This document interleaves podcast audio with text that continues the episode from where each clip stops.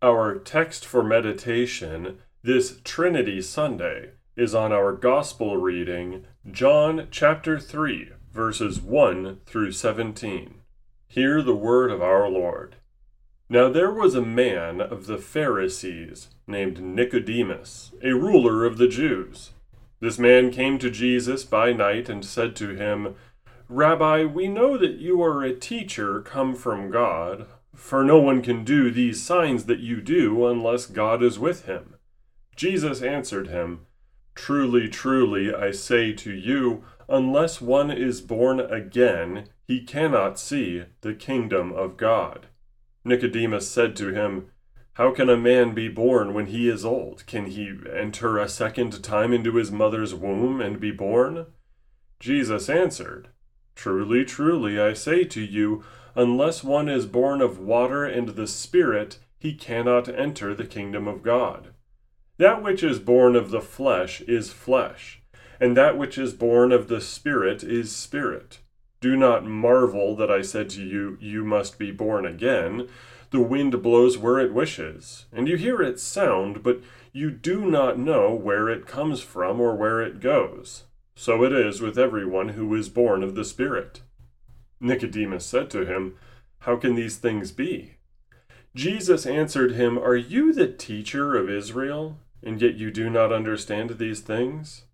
Truly, truly, I say to you, we speak of what we know and bear witness to what we have seen, but you do not receive our testimony. If I have told you earthly things and you do not believe, how can you believe if I tell you heavenly things?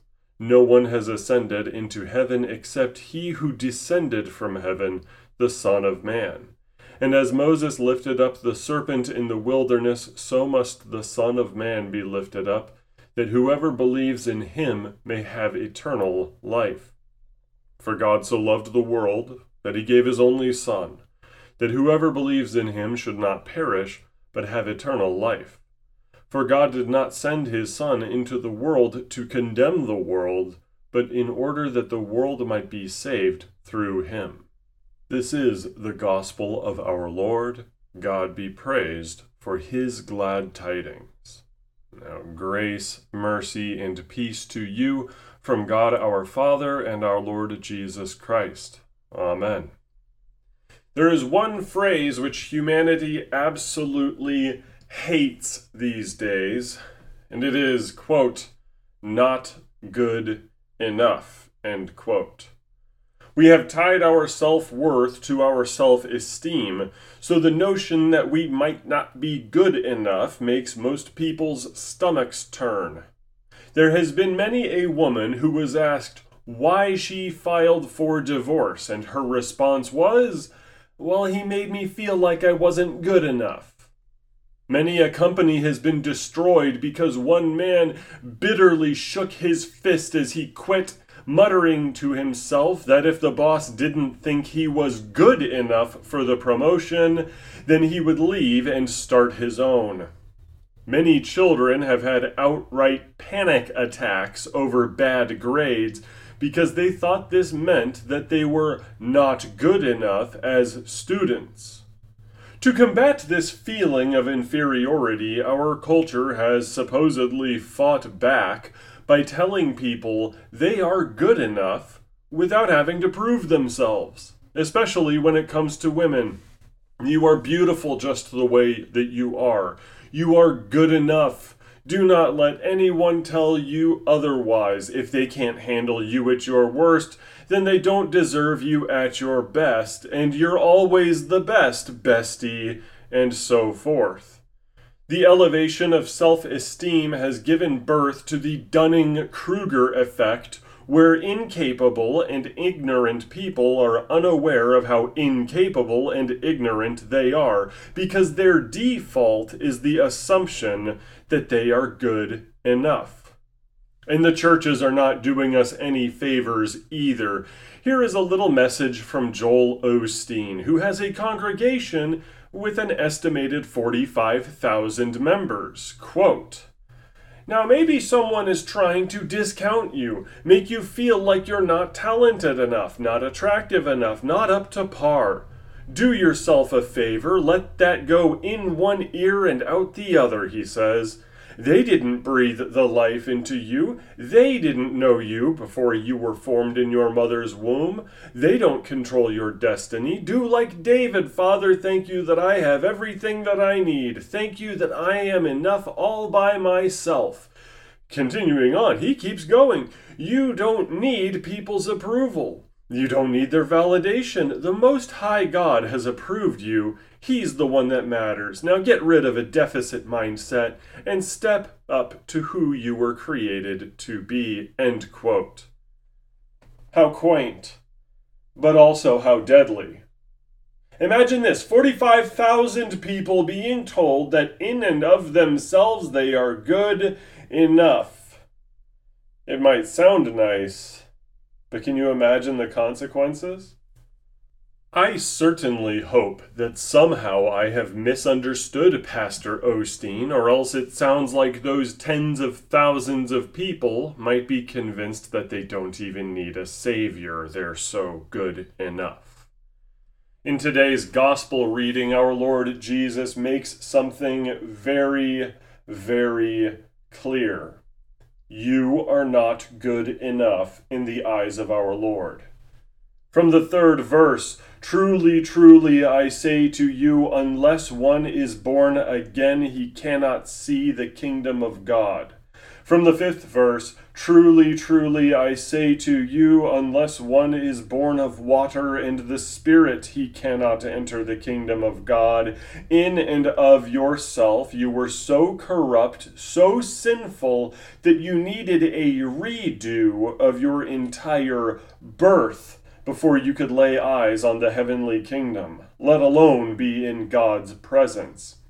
The prophet Isaiah when he was taken up to the throne room of our Lord, he screamed in terror at God on account of his sinful lips, his unregeneration. The prince of the prophets himself, who had spent his entire life up unto that point as a faithful priest, felt undone by the mere sight of God. If that is the response by a faithful priest, how much worse would it be for us moderns? When it comes to salvation, God does not care how much you have fasted. God does not think you are more holy just because you have spent lots of time praying.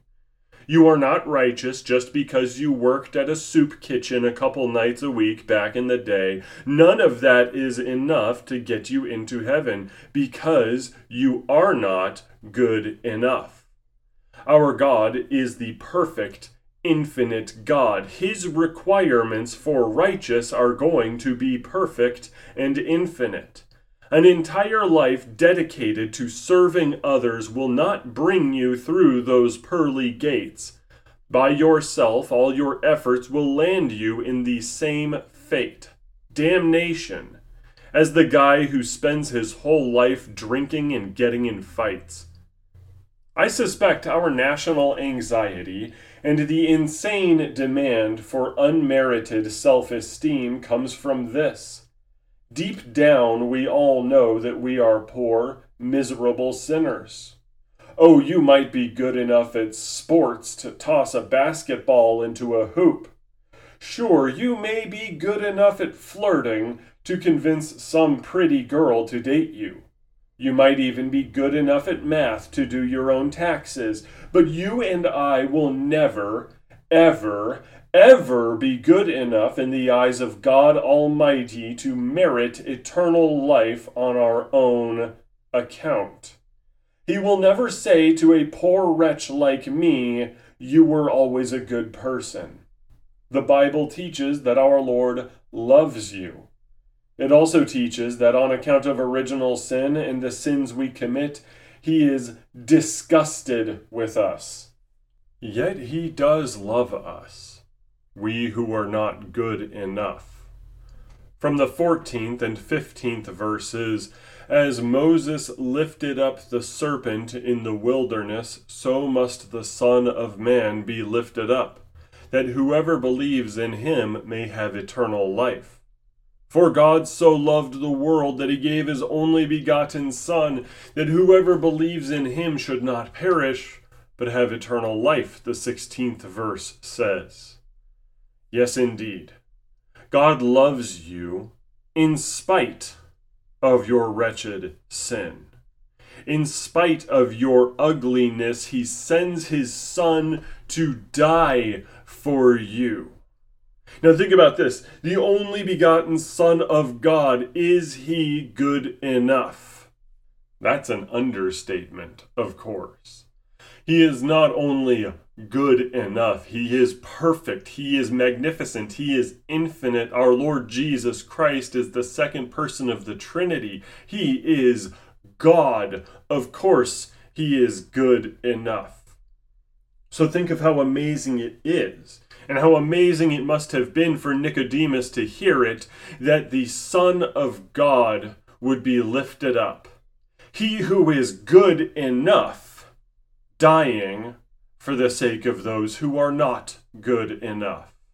Such was his understanding of our wretched state and all the terrible things that we deserve, that our God looked at us and said, I'm going to send my son for them, to bleed for them. They are not good enough, but if they put their faith in my only son, then I'm going to say that's good enough for me. For my son, Jesus, is good enough. It is by faith in our Lord Jesus Christ that we are justified, that we are declared righteous in the eyes of God our Heavenly Father. He sees your trust in Jesus and says, On account of my Son, I accept this as a child of God. Now, of course, in come the skeptics and the moralizers and people in other religions to say, that is so odd. You're telling me that God pretends you're a good person on account of the one good person, Jesus Christ, dying on a cross? Him suffering what sinners deserve, somehow means that you believe in him and God is willing to pretend you're all right. Let's play make believe. Is that what you're saying, Pastor? Of course not. Christ actually paid the penalty for our sins on that cross. There is no individual in all of history that has suffered like our Lord Jesus Christ suffered in those moments, nailed to the wood. Our Heavenly Father counts you as righteous with Christ's righteousness because you accept and trust that He paid that penalty that you deserved. Because, O believer, you trust that Jesus Christ was good enough for you to pay for your sins to rise from the dead so that you could live eternally. That our Lord Jesus paid that price when you could not, based on the entire and total lack of quality that we had before we were saved. But also for those who are troubled in conscience. Let us not forget it is Trinity Sunday. The Father sends the Son to die for our sins that we who are not good enough, may be counted good enough, our Lord Jesus, the second person of the Trinity. But then we are baptized. We are united to Christ in our baptisms, and the remission of sins is applied to us. So, God, the third person of the Trinity, the Holy Spirit, sees fit to dwell in us at the moment of our baptism, and for the rest of our earthly life he sanctifies us. Before you were saved, it is clear that you were not good enough. When you first believed and when you were baptized, our God says, On account of my Son, I count this believer to be my child. I count them as good enough. And then with the Holy Spirit working upon us, he says, Now it is time to make you better, to make you into a saint, to make you good enough. The Holy Spirit works on our character. He inspires our good works. He makes us operate like the wind, guiding us where He wishes us to go, leading us to those opportunities and those tests, those trials and those blessings which bring us to greater gratitude unto our Lord, which bring us to greater virtue in our Lord, which strengthen our obedience unto his commands, and he invites us to walk with him, weakly at first, of course, we were not good people before we were saved. Yes, we are very weak when we first become believers, but the Holy Spirit takes us in hand, grabs our hand, and says, Walk with me. Listen to me. Be with me, and I am going to guide you into greater holiness throughout the entirety of your life. We are going to make you good enough. And it's going to keep going, getting us better and better as we live faithful lives in Christ Jesus our Lord. But at our blessed departure to the throne room of God, when we fall asleep, he then says, It is complete, and now I make you perfect. Exactly what you should be, conformed completely to the image of Christ. I make you good enough. Let us rejoice then. We don't have to pretend to be some great people. We do not have to say to ourselves every day, looking in the mirror, I'm good enough, I'm smart enough, and doggone it, people like me. No, heaven forbid, we must say, and rejoice to say, I am a sinner, saved by grace, walking by the guidance of the Holy Spirit according to his word. Now the peace of God, which surpasses all understanding, guard your hearts and your minds in Christ Jesus our Lord. Amen.